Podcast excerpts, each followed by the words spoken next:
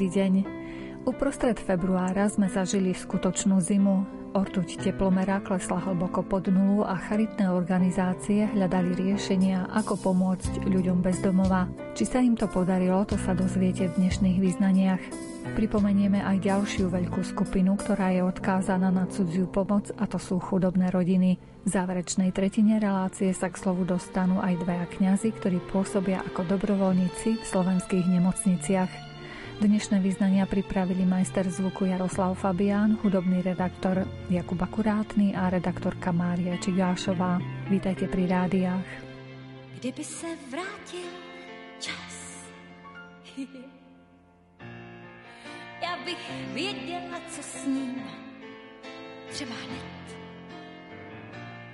V sukínkách svých dívčích let a dětských snů šla bych bosá za štěstím.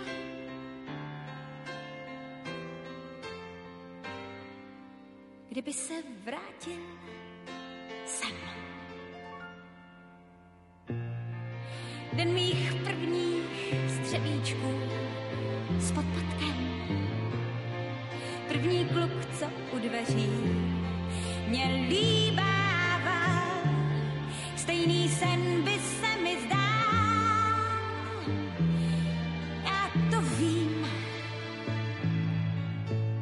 stejně tak jako dřív, šla bych běloučkým vláním. Krásně zmatená vším, co čeká mě dál.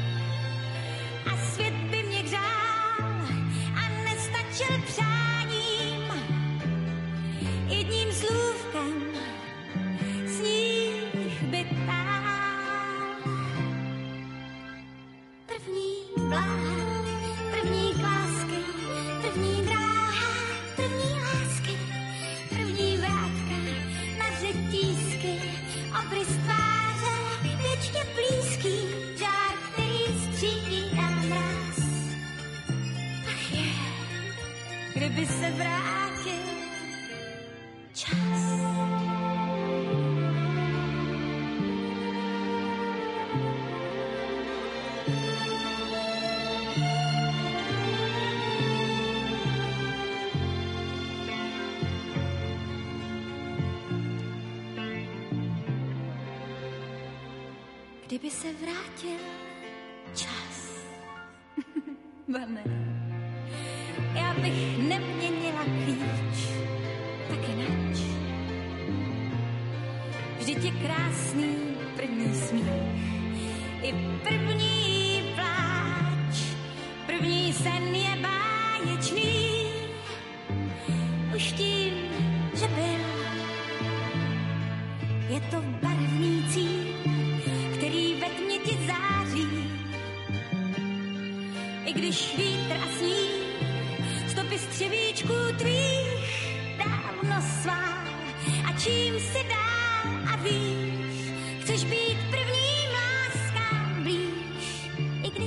nikdy čas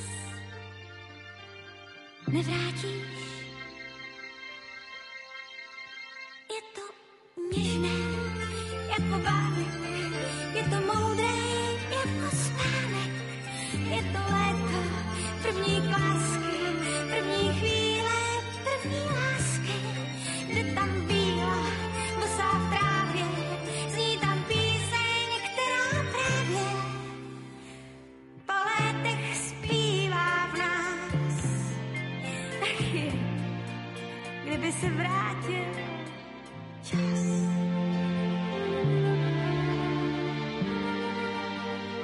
Noclehárne a útulky pre ľudí bez domova v zimných mesiacoch doslova praskajú vo švíkoch.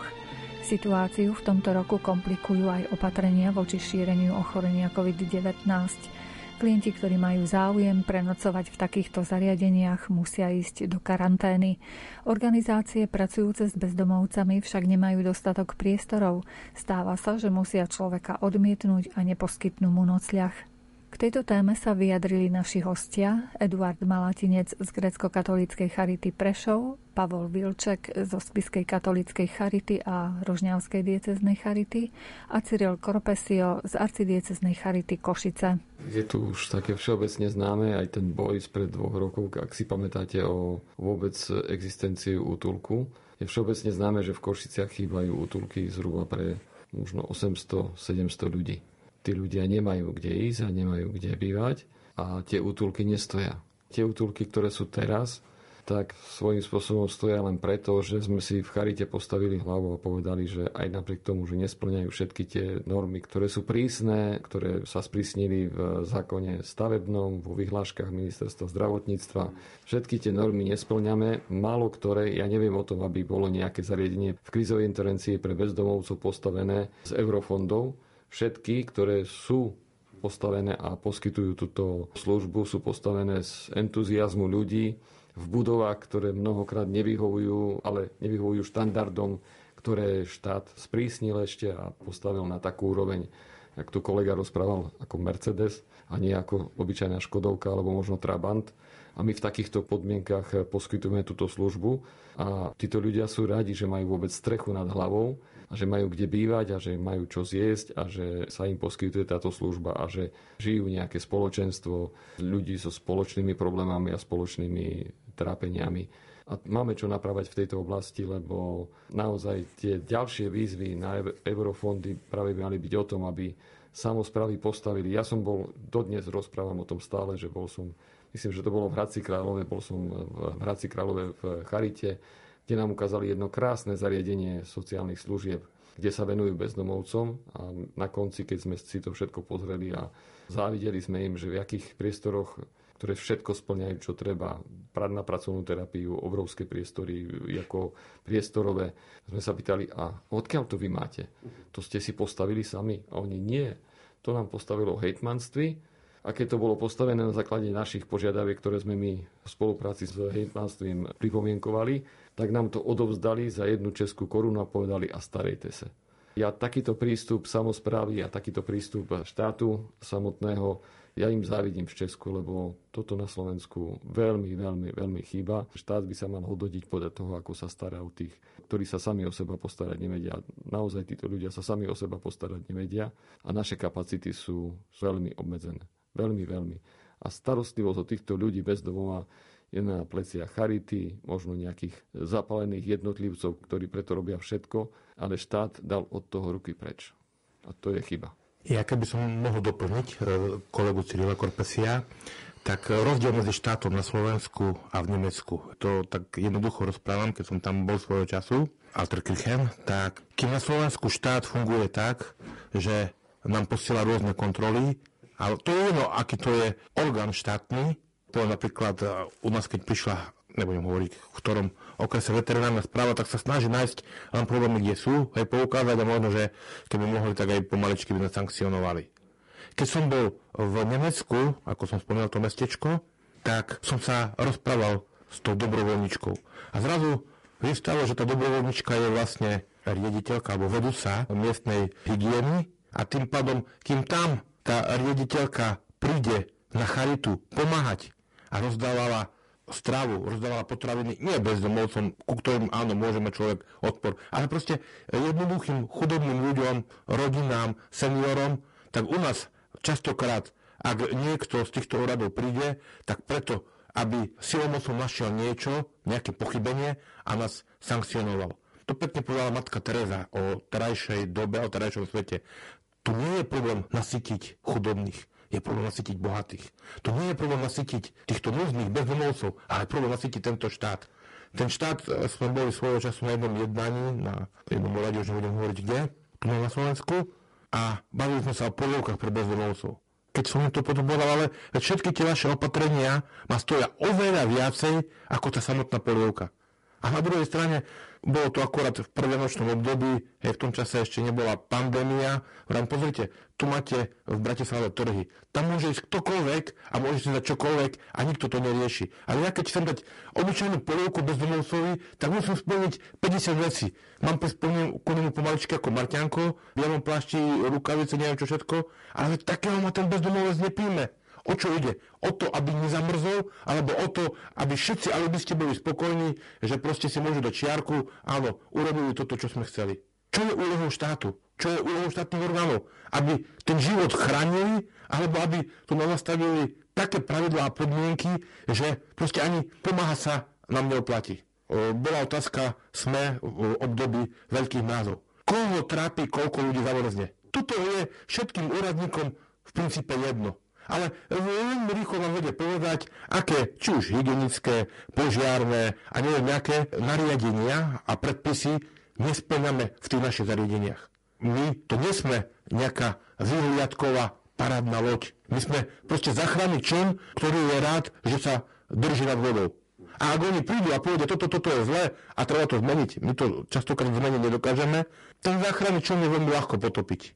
A vraj netopia ho títo ľudia bez domova, netopia ho núdny, ale častokrát bohužiaľ ho topia štátne úradníci a štátne orgány. Jednu vec by som ešte povedal. Keď sme sa tu dneska rozprávali aj, aj o covide, aj o opatreniach covidových a rôznych iných veciach, tak predsa len si dovolím povedať, že covid priniesol aj niečo dobré. Keď sa pozriete na to, ako sa začali príjmať opatrenia od marca minulého roku až do teraz, tak štátni úradníci teraz myslím štátnych všeobecne, od štátnych úradníkov z ministerstiev cez z vyšších územných celkov až po obecných úradníkov, doteraz a rôzne orgány štátnej správy, či už je to hygiena, či už je to daňový úrad a rôzny iní, boli nastavení na to, ako chytať tých darebákov a zlodejov dole. A odrazu sa zmenila situácia. Oni mali, či už zoberieme úrady práce, alebo sociálnu poisťovňu, alebo niekoho iného, oni mali nájsť spôsob, ako týmto dole pomáhať. A preto to tak viazlo zo začiatku, že oni sa nevedeli ako keby psychicky nastaviť na to, že ja tu nie som len na kontrolu, ja teraz musím pomáhať a intenzívne pomáhať a pomáhať účinne tým dole, lebo ak im nepomôžem, tak nebudem mať možno za rok koho kontrolovať. A preto bol taký veľký problém s tou pomocou na začiatku, že vlastne prestaviť to myslenie z kontrolora a hľadača nejakých podvodov a neviem čoho na niekoho, kto má pomáhať. To chce čas a to chce istý prerod tých procesov a toho celého.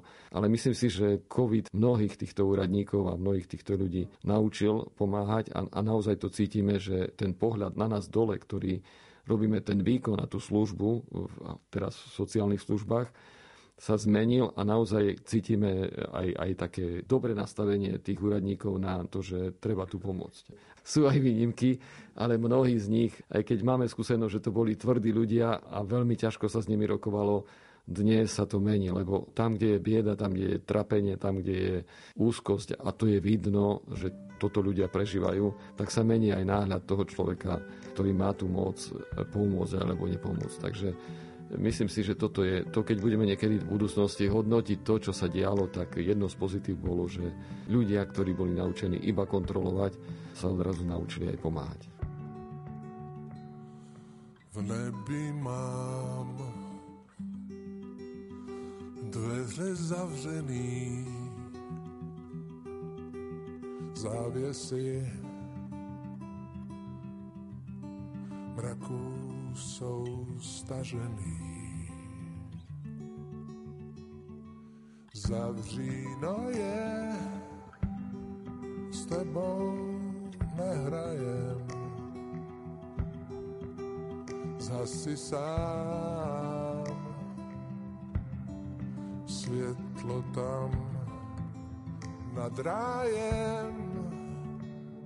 Zdá se mi, že sme to vzdali, víš, jen kouz. Mne v očích pálí, zdá se mi, to, že jsem zapomněl, co mám. Snín a já, jen to mi zbylo pláč a křik. Víš, jak to bylo být nejhráč, keď chybí mi tvoj smích i pláč. Co mám říct, holce bláznivý, mračna jsou pořád tak šedivý. Jak chladná je noc, byl chladný den. Tam, kde spíš, tak ať máš hezký sen, kde spíš. Zdá se mi, že jsme to vzdali víš jen kous. V očích pálí, zdá se mi, to, že jsem zapomněl, co mám. Síla já, jen to mi zbylo pláč a chlik. Víš, jak to bylo být nejhráč, teď chybí mi tvůj smích i pláč.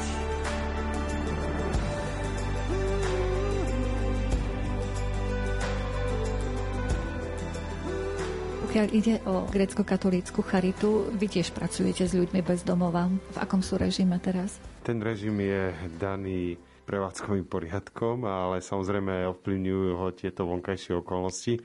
Takže okrem tých všetkých vecí, ktoré sme tu spomínali, sú ešte navyše komplikované to, že každý nový príjimateľ, ktorý je príjmaný do sociálnych služieb, e, musí prejsť karanténou, nariadená je myslím, že 10. Až potom môže byť riadne ubytovaný, keď to tak dám do úvodzoviek. A to vytvára zase ďalší tlak na priestory, kde tých nových klientov, nových príjimateľov dať, aby teraz boli ešte v karanténe. Teraz, keď ešte sa to že sa vyskytne ešte aj korona, to znamená, že treba ďalší priestor, kde sú tí pozitívni, tu sú karanténe, tu sú, ktorí boli s ním v izbe, tu sú tí suspektní, to znamená, že zrazu vám treba 5, 6, 7 miestností navyše, ktoré ste doteraz nemali, pretože ste mali všetko vyškatulkované. Takže toto je ešte o to horšie a preto sa stane, že musíme niekoho odmietnúť, pretože my máme ešte dve lôžka, ale na tej štvorke sú dvaja, ktorí sú teraz v karanténe a vy teraz keď, a už sú tam piatý deň a vy teraz keď zoberete ďalších dvoch nových, to znamená, že oni s ním budú tam ďalších ešte 10 dní navyše, že 15 dní tam bude v tej karanténe. Proste to sú také komplikácie a nové veci, sa s nimi potýkame a potom môže sa stať, že útulok má kapacitu 104 miest, ale je tam iba 92 ľudí a, a vonku ostane 10 vonku na mraze, pretože jednoducho ich práve kvôli tomuto je kde dať. Pýtali ste sa ma, že ako, ako príjmame nových ľudí. Tak veľmi málo príjmame tých nových ľudí, z toho dôvodu, čo povedal aj kolega z Prešovskej charity, že jednak máme plné obsadené miesta a jednak potrebujeme si vytvárať aspoň nejaké karanténne miestnosti, a to tiež obmedzuje tú kapacitu. A, a to platí, čo som povedal, že je strašne málo útulkov a strašne veľa ľudí vonku na ulici. Teraz máme ďalší problém, že prišli veľké mrazy a my sme si vybudovali nejaké s pomocou mesta nejaké karanténne obytné miestnosti, ale zmrzla nám tam voda, čiže znovu, znovu sa trápime s ďalšími problémami, ktoré tento život prináša. Keby sme si mohli vybrať a bolo by tu veľa zariadení pre ľudí bez domova, riešili by sme iné problémy a teraz e, riešime len to. No a špecifické problémy sú v prevádzke týchto zariadení. Museli sme tým ľuďom obmedziť pohyb. Nemajú taký pohyb, aký bol pred e, covidom a to z toho dôvodu, že aj, a oni to tiež vidia a cítia, že ak by mali slobodný pohyb a chodili kde chcú, kedy chcú a ako chcú, ako to bolo predtým, tak je väčšie riziko, že zavlečú COVID do zariadenia. To znamená, že už napríklad aj také veci bežné nákupy riešime tak, že sa ľudia stretnú, spíšu, že kto čo potrebuje a nákup ide jeden človek alebo dvaja ľudia idú s autom a kúpia pre všetkých. Dlhodobo sa to tiež nebude dať udržať, lebo naozaj síce oni majú sociálny kontakt medzi sebou, ale tiež potrebujú výjsť vonku a proste nejak vyventilovať. A to sa potom prejavuje, ak sú to ľudia s labilným psychickým zdravím, že vybuchnú a, a nie sa im čo čudovať, že jednoducho nezvládajú to. A keď ešte dostane aj COVID, naozaj naši pracovníci riešia veľmi ťažké situácie, také psychicky ťažké situácie. Tiež bude možno zaujímavé sledovať syndrom vyhorenia potom, jak to celé opadne a skončí. Teraz každý to nejak drží, zatne zuby a robí ďalej, ale bude to ťažké obdobie. Čiže môže sa stať, že človek bez domova, ktorému je strašná zima, ani neúspeje v tých zariadeniach charitatívnych, že ho proste jednoducho Áno, nemôžete... raz sa to stane, my im aspoň teplé jedlo dáme, ak môžeme, ak sa to dá. Teraz je aj, to, aj s tým je problém, lebo tiež ako musíte to dať v takých myštičkách, ktoré sa vám nevrátia, aby sa niečo nestalo a tak ďalej. Našiel sa teraz podnikateľ, ktorý nám daroval niekoľko desiatok spacakov, tak aj to aspoň darujeme, keď už mu povieme, že u nás je plno, nemôže, nemá kde ísť ale naozaj, ak štatistiky neklamú, tak naozaj v tých Košiciach je okolo 700 ľudí, plus minus nejaká stovka, ktorí nemajú strechu nad hlavou a nemajú, alebo majú len nejaké provizorné bývanie. A naozaj je tu potreba postaviť minimálne 4 až 5 útulkov s kapacitou okolo 150 ľudí. Toto je reálna potreba Košic mesta a Košic kraja lebo toto v tých malých mestách a dedinách sa útulky neoplatí postaviť. Minimálne v okresných mestách už tak okolo tých 20 by sa útulok mohol uživiť, ak by bolo nastavenie inak financovanie. Pri dnešnom financovaní ani ten s 20 s kapacitou 20 sa neuživí. A naozaj sa ukazuje, že tie útulky majú opodstatnenie iba v krajských mestách a s riadnou kapacitou, aby jednak prežil, aby jednak mohol poňať tých ľudí, ktorí sa túlajú po uliciach v meste. Väčšinou aj ľudia bez domova idú do krajských miest. Predsa len majú väčšie možnosti si vypýtať nejaké jedlo alebo pomoc. Tak to je, ukazuje to život, že vlastne v krajské mesta majú veľké opodstatnenie, aby sa tu stavali útulky s kapacitou 100 až 150 ľudí. Aby bol systém a aby tí ľudia, ak potrebujú a ocitnú sa v takejto situácii, aby mali kde hlavu skloniť, mali strechu nad hlavou a mali čo zjesť. To sú tie základné životné potreby, ktoré ten človek potrebuje a hygienické potreby ešte. Charita spolupracuje aj s farskými charitami, aby už tam sa vlastne zachytili tí ľudia, ktorí sa prepadajú do toho núdzneho stavu. A v akom je to stave teraz u vás? Prešovskej grécko-katolíckej charite sme už viac rokov sa snažili o rozvoj týchto farských charit pretože tá história tých farských charít v rámci celého Slovenska je myšlienka veľmi stará. Stále to bolo na tom e, nájsť dobrovoľníkov tej farnosti, ktorí by boli ochotní dať svoje ruky k dielu a byť tými pozornými očami. Takže tá myšlienka je stará. Teraz sa to, chvála Bohu, darí. Momentálne za posledný rok sme v podstate založili 5 farských charít a ďalšie 4 sú pripravované na zriadenie. A tieto farské charity tešíme sa z toho, že sú rovnomerne rozložené rozložené po celom Prešovskom samozprávnom kraji. A tam, kde sa nájdú tí ochotní farníci, tak tak je to veľmi dobré, pretože tá svojpomoc v rámci malej komunity je veľmi účinná, veľmi užitočná a veľmi rýchlo sa aj odstraňuje nejaký problém alebo nejaká bieda, ktorá je v danej miestnej dedinke alebo v danej miestnej rodine, kde sa otcovi stal úraz alebo niekde vyhorel alebo sa im pokazila chladnička. Množstvo, množstvo takýchto drobných vecí, ktoré sťažujú život a je tá farská charita tým pádom veľmi napomocná, veľmi akčná a veľmi užitočne vie pomôcť. Viem, že aj vy na Spiši veľmi intenzívne spolupracujete s farskými charitami. Tak my, že spolupracujeme, ale treba povedať, že my aj pozývame kňazov, ale najmä veriacich, aby jednak nové farské charity vznikali a jednak tie, ktoré dnes sú, aby boli aktívne, aby sa venovali najmä starým, možno, že aj chorým, ale takisto, ako bolo povedané, napríklad aj rodinám, ktoré častokrát v dnešnej dobe potrebujú pomôcť, možno, že potrebujú niekedy vypočuť, potrebujú poradiť, ale najmä čo potrebujú nasmerovať. Ja by som možno povedal aj takú vec. Keď sa pozrieme do histórie vzniku našich zariadení, ktorých máme viac ako 30, tak mnohé z nich, alebo väčšina z nich vznikla tak, že boli nejakí aktívni farníci v nejakej farnosti, ktorí začali pomáhať najprv na dobrovoľníckej báze, potom, keď z toho vznikol nejaký systém a sa to postupne rozrastalo a ukázala sa potreba nejakej ďalšej služby a prišli za bývalým riaditeľom alebo za mnou ako riaditeľom Charity, že tu by sme chceli robiť to a to a pomôžte nám, tak ak sme im pomohli, tak potom tam vznikali postupne zariadenia sociálnych služieb. Takže takýto je prirodzený vývoj a farské charity sú a hlavne ľudia, ktorí majú to srdce a chcú nejakým spôsobom byť aktívni a pomáhať, tak majú veľký význam pre celú diecezu. Kráčam len tak po námestí a pritom stojím.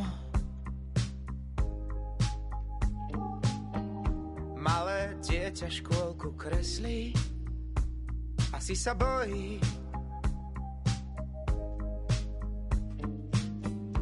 Vydlaždím si doma chodník a budem kráčať. Odrátam si, kde mám skončiť a kde mám začať. Ako taký blázon, čo rieši každý názor. A pritom stojí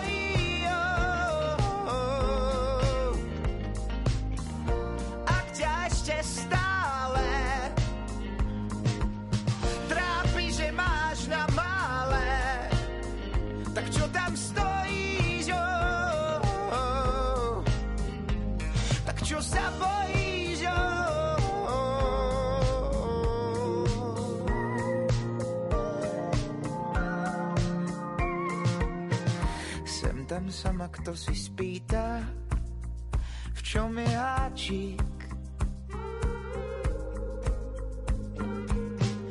Hľadám kľúče od radosti a to mi stačí. Tiež sa sem tam trochu trápim, tiež sa bojím, že raz tvoj život neotvorím kľúčom mojím. Ako taký zatúlaný blázon, čo rieši každý názor a pritom stojí.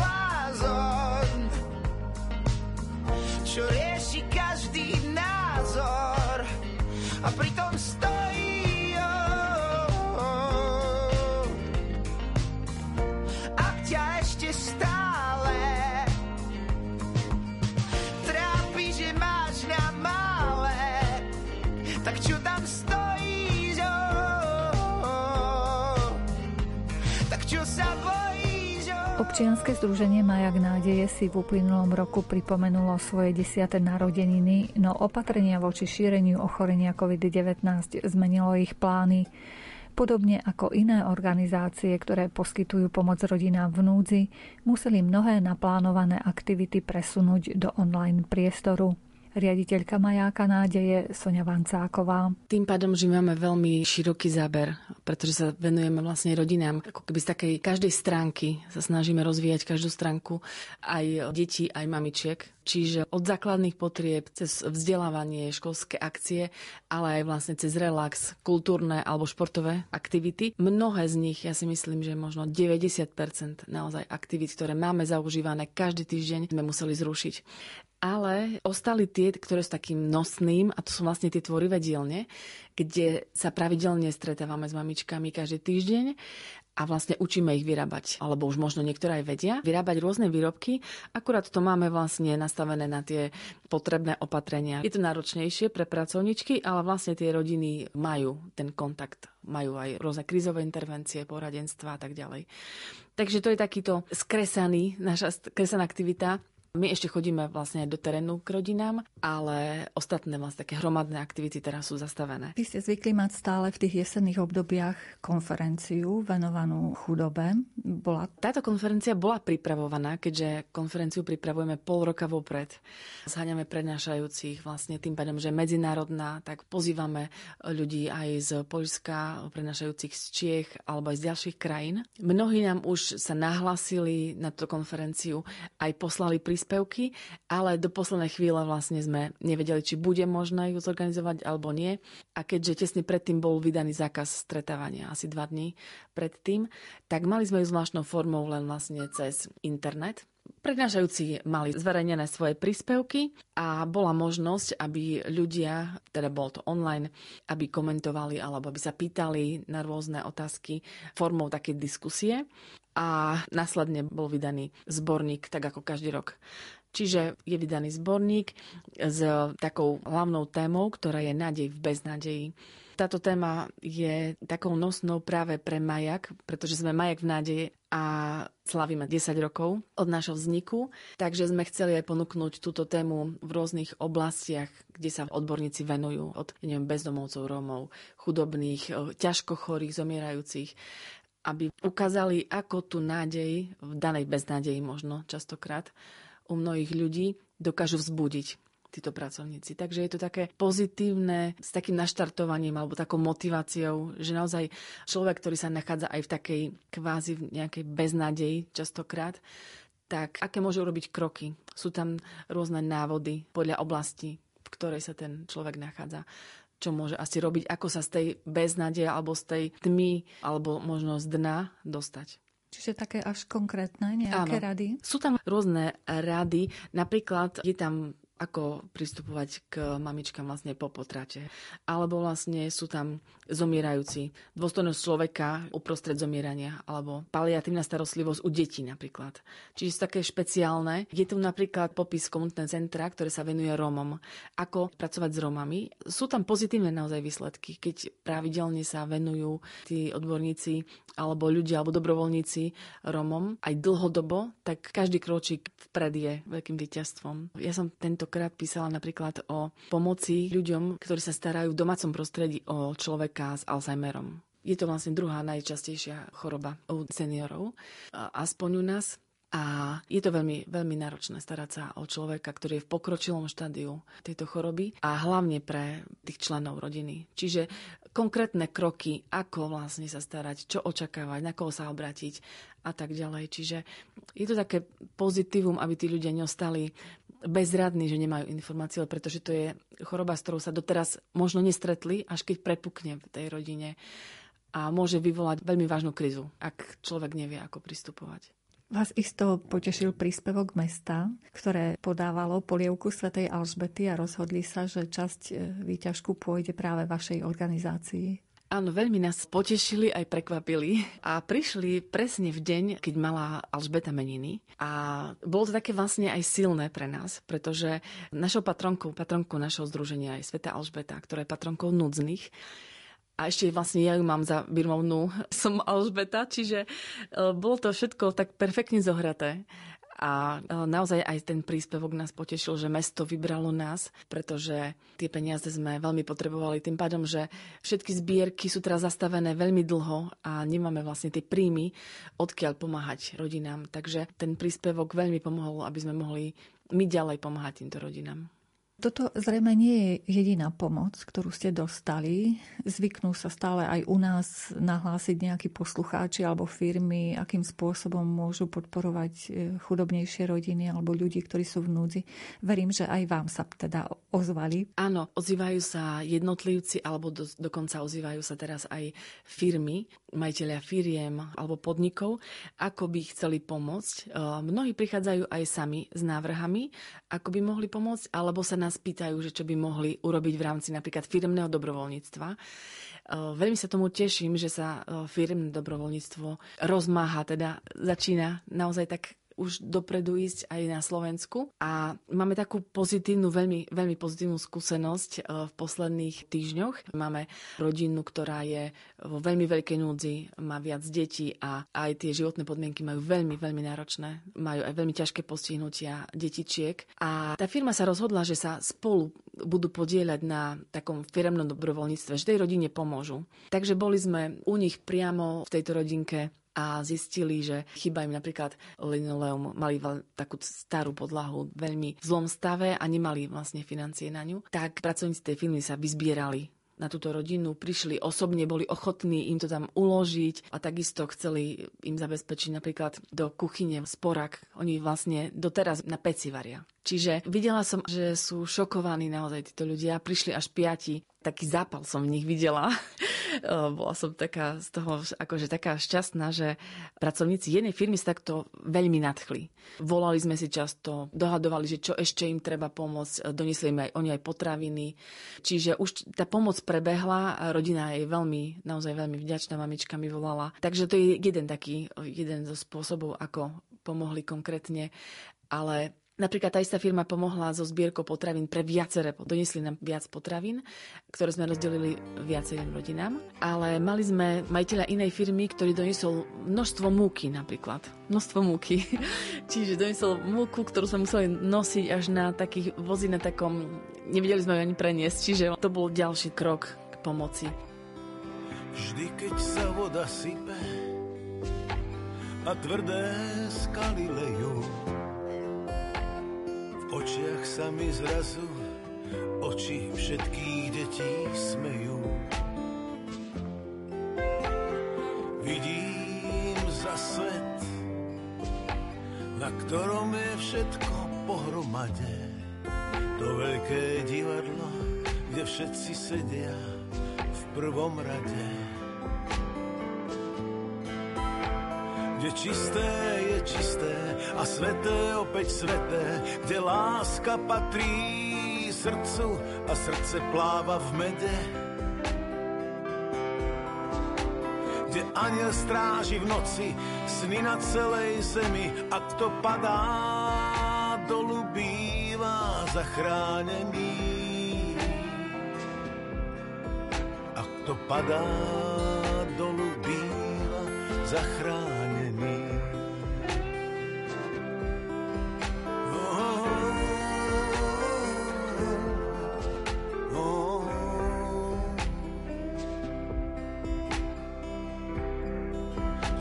Za svet, na ktorý som prišiel, k čomu som stále ďalej a k čomu stále bližšie.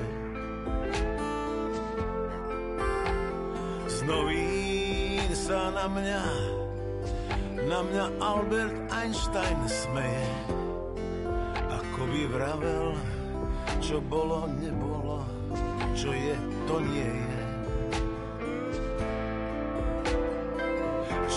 Za svet, čo sa strašne zmenil. Býval som zhovorčivý, no teraz bývam nemý. Dávno je všetko inde, už neviem, čomu verím a srdce bez aniela váľa sa v tele ako v kontajneri. A srdce bez aniela váľa sa v tele ako v kontajneri.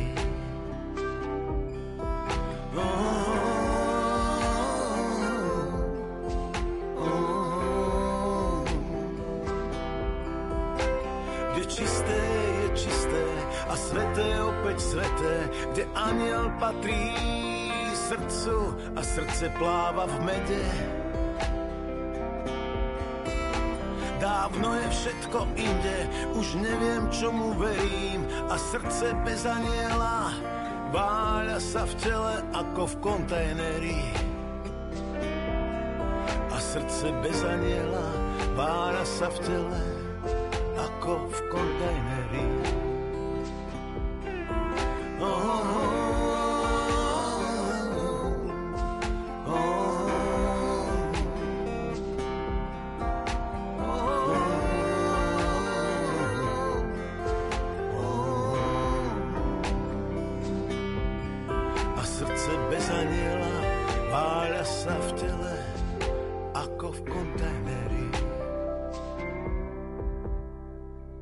Ako sme vás už vo vysielaní Rádia Lumen informovali, v posledných mesiacoch môžete v deviatich nemocniciach na východe Slovenska stretnúť kňazov Košickej arcidiecézy.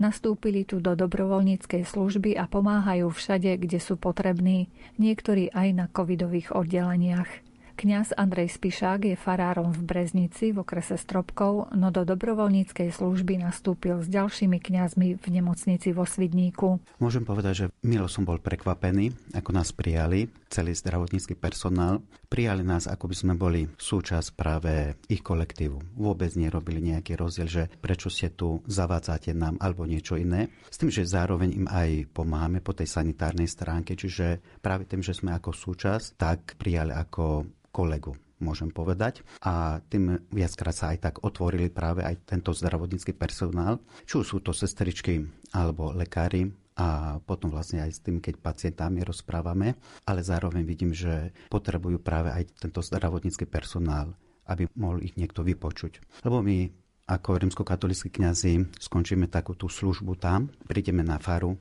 môžeme venovať sami sebe. Ale oni prídu domov, do svojich rodín a čaká ďalšia šichta. Čiže manžel, deti, navári, pripraví všetko to ostatné. Čiže nemajú vždy čas takto nabiť sa nejakou takou energiou, posilou.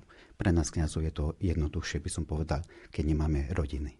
A oni sú, čo si mnohí z nás neuvedomujú, v denodennom kontakte s tým covidom a môžu to treba preniesť domov a hroziť aj svojich blízkych. Tak môžem povedať, že áno. A mnohí aj pacienti sa nás pýtali, či nemáme strach z toho covidu. Ja hovorím, strach nie, rešpekt áno. Lebo so strachom nemáme chodiť, máme byť práve taký slobodný. A keď sme slobodní, tak prichádzame k tomu. A keď aj z toho covidu človek sa naučí brať niečo pozitívne, tak sa môže težiť. A kríž môže byť spásou. Záleží, či tá choroba pre mňa bude obohatením alebo ťarchou.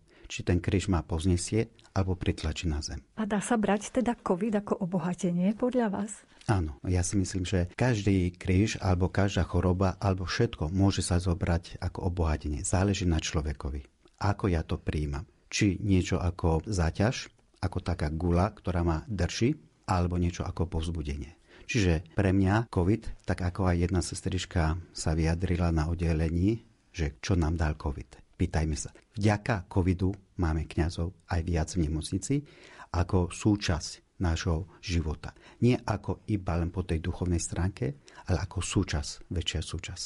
Až teraz si uvedomujeme, že naozaj nebyť covidu, tak sa kňazi asi nepresunú tak blízko k nemocničnému lôžku. Aj keď to na prvý pohľad povieme, nie je iba len tamto oblasť, ale vidíme, že teraz je tá oblasť, aby sme možno boli práve tam prítomní. Čiže kňazi máme byť prítomní pri ľuďoch, tam, kde nás práve tej najviac chvíli potrebujú. Mnohé z otázok, ktoré nám adresovali naši poslucháči, smerovali k tomu, že ako vy ste ako kňazi chránení, či vás aj testujú, alebo očkujú, alebo či máte teda to oblečenie ako lekári. Už keď sme nastupovali, tak sme museli prejsť tým testom, otestovaným a zároveň bolo možnosť urobiť aj test z krvi, či máme nejaké protilátky, najmä keď sme ešte neprekonali. Ja osobne som zistil, že som prekonal ten COVID, ani som nevedel ako.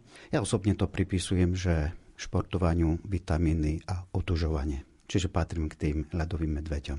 Takže to je aj vzácný recept, ja si myslím, ako si tú imunitu posilniť, aby ten priebeh choroby nebol taký ťažký. Ja to veľmi odporúčam keď človek pri minus 10, minus 15 mrazoch ide do teplej vody 0 stupne. To je niečo úžasné. To je teplá voda. Áno, je to teplá voda, 0 stupňov. Tak ja si myslím, že naozaj ten vírus sa musí hneď zbaliť a odísť.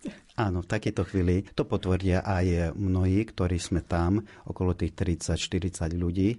Aj po celom svete alebo po celom Slovensku vidím práve rozmnožovanie tohto športu, takého poviem. Odužovanie stačí 8 až 10 minút.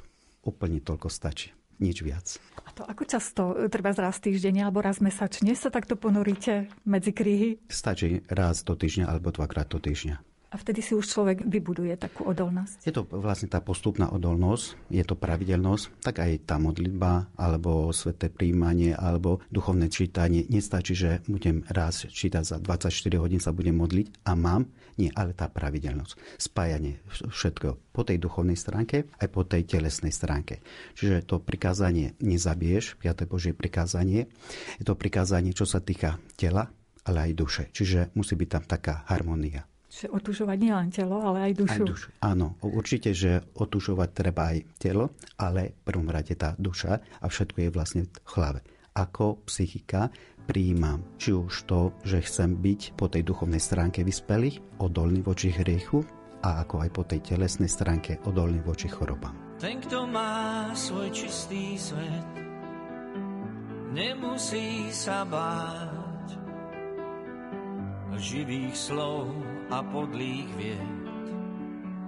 Nečaká ho pád. Ten, kto v lásku uveril, iným neškodí neurobí s diablom dým.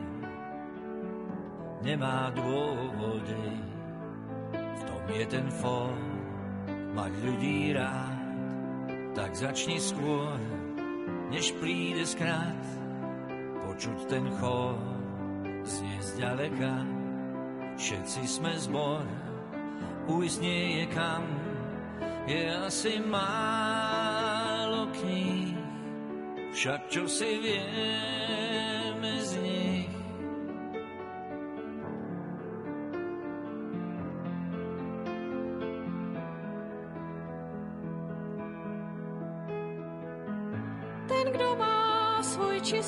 svět, nemusí se bát živých slov a podlých věd. Nečeká ho pát. kdo v lásku uvěřil, jiným neškodí. Neudělá s ďáblem díl, nemá důvody. Máš v srdci let, měj lidi rád a začni hned, než přijde zkrat, je slyšet chor, za trochu blíž všichni jsme zbor, kdy pochopíš, je asi málo knih, však něco známe z nich.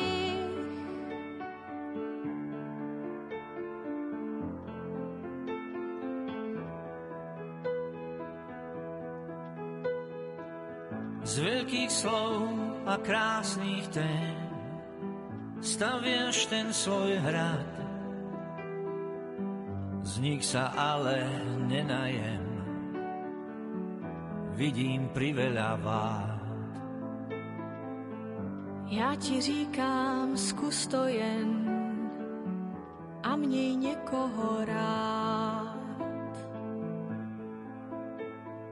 Kňaz Jan Kulan vedie Univerzitné pastoračné centrum svätých košických mučeníkov v Košiciach, no počas pandémie sa rozhodol pre dobrovoľníckú službu v Košickej univerzitnej nemocnici Louis Pastora. Pôsobí na jednom z covidových oddelení a tak je bližšie k trpiacim pacientom. Tak iste rád vykonávam tú službu pre mladých, či už sú to duchovné obnovy, víkendovky, birmovanecké duchovné obnovy, naša animatorská škola Adaš. Naozaj svet mladých je pestrofarební, bohatí, mladí sa rozhodujú ohľadom svojho budúceho životného povolania, smerovania.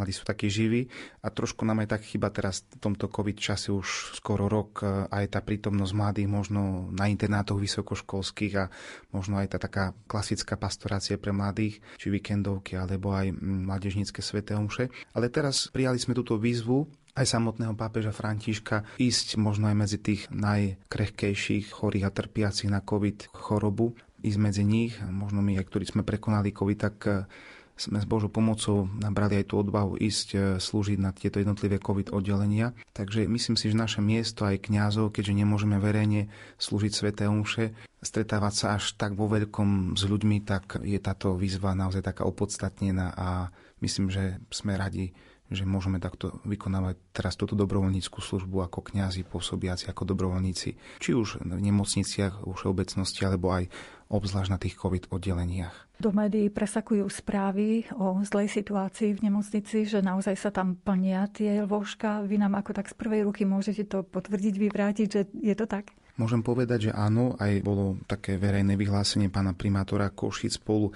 s pánom prednostom infekčného oddelenia profesorom Jarčuškom, ktorí naozaj hovorili, že tie jednotlivé COVID oddelenia sú preplnené a vždy príjmajú nových pacientov v rámci možností. Je naozaj pozitívne, že mnohí, chvála Bohu, sa z toho dostanú, idú domov do domácej liečby, domácej starostlivosti, aby sa doliečili. Mnohí prichádzajú s ťažkými stavami na novo a mnohí zomierajú. Nie je jednoduché vidieť jednodenne tých ľudí, ktorí sa trápia, ktorí lápajú po dýchu, ktorí sú napojení na plúcnych ventiláciách a doslova nevyhnutne potrebujú ten kyslík prežitiu dennodennému a nie je ľahké vidieť aj, že mnohí z týchto ľudí zomierajú. Myslím, že za posledný mesiac také štatistiky, že okolo tých 300 ľudí tu v Košickej nemocnici zomrelo na tých COVID oddeleniach. Takže človek sa dennodenne stretáva aj s touto realitou smrti.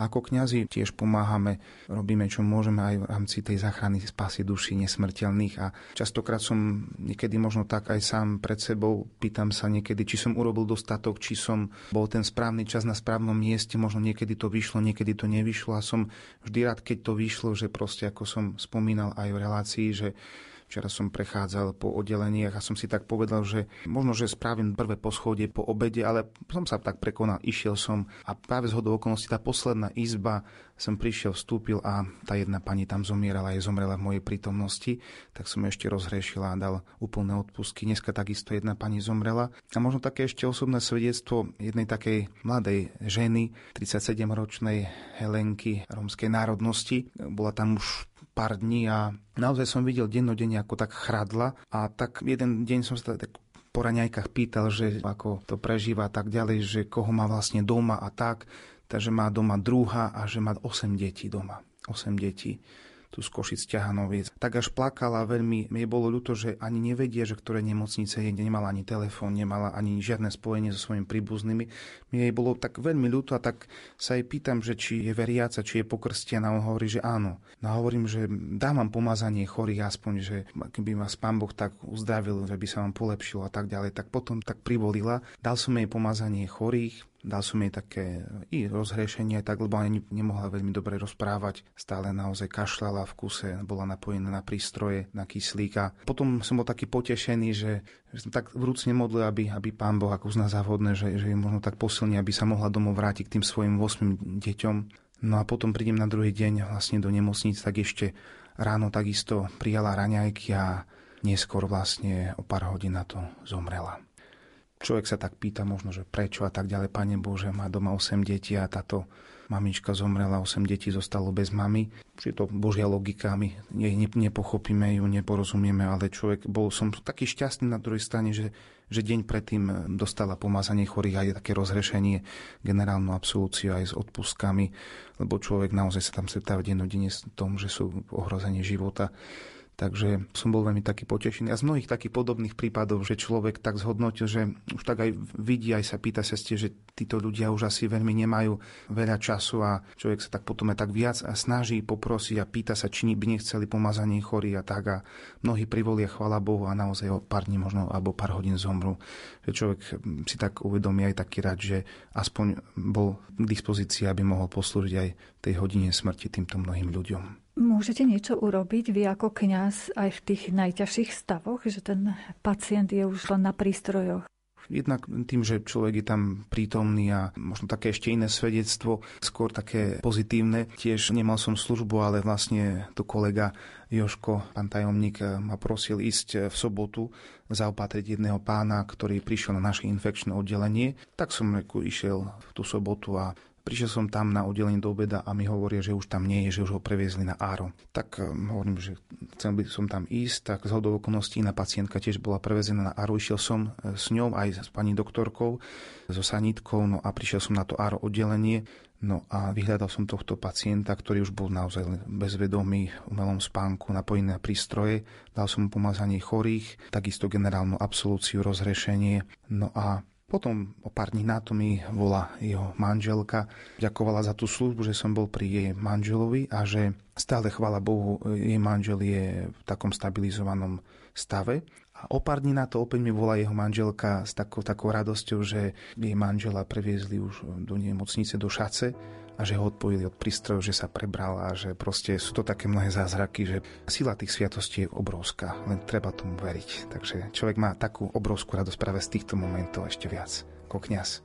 Dnes chcel by som krídla mať nádejou oplývať nespútaný srdci byť k nebe sám sa priblížiť na spútaný srdci byť k nebe sám sa priblížiť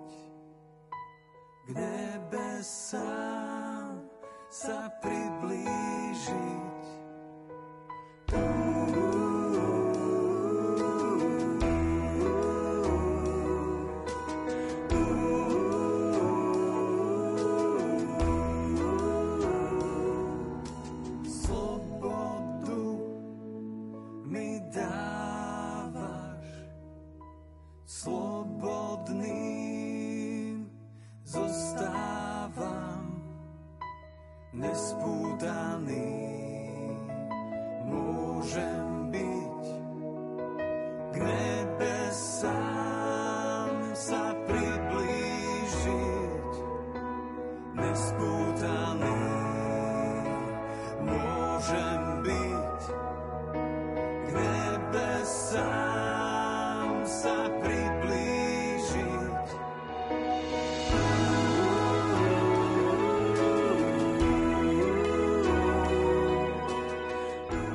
uplynú záverečné minúty relácie význania. Ešte raz si ju môžete vypočuť v repríze v sobotu o 14. hodine. Pod jej prípravou sú podpísaní Jakub Akurátny, Jaroslav Fabián a redaktorka Mária Čigášová. Ďakujeme vám za pozornosť a želáme vám pekný deň.